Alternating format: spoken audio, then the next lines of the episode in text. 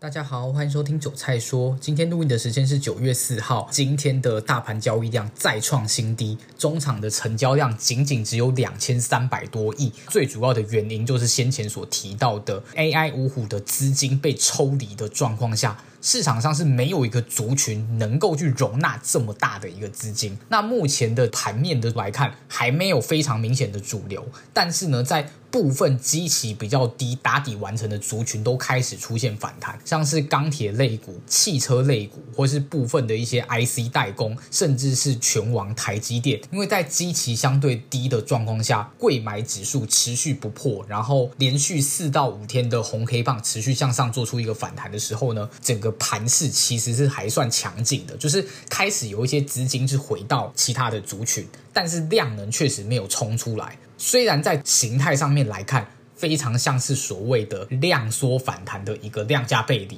但是我认为这一波会反其道而行，去呈现一个量缩反弹，但是弹不停的一个状况。所以我认为说，如果有任何的回档，只要贵买它十日线是守住的，我认为都可以持续在短多方去做一个看待。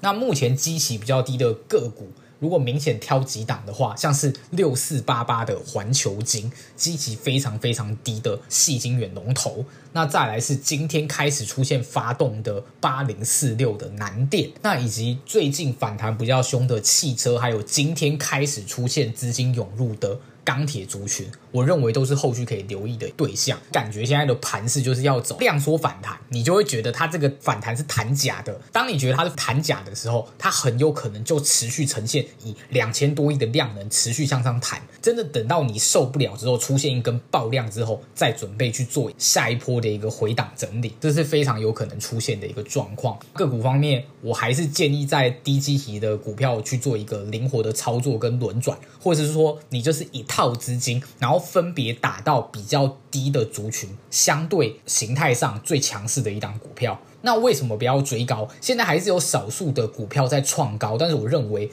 它的风险都比较大。那它风险大在于，其实最近的盘势或是一些短线上面，可以看到很多个股，它可能是一根类似长红棒突破平台整理，看似要往上喷之后，后面就直接隔天来一根跌停板，或是重挫，直接吃掉整根红 K 棒，后续再做拉回到平台的一个动作。所以，如果你是短线上追的比较高的人，就有可能受伤。那目前基期这么低，资金又从 AI 流出来的状况下，这些非 AI 的低基期股票，就是大家值得去布局的。一个方向。那以上就是今天节目内容。如果喜欢我频道的话，可以记住这种后续的节目哦。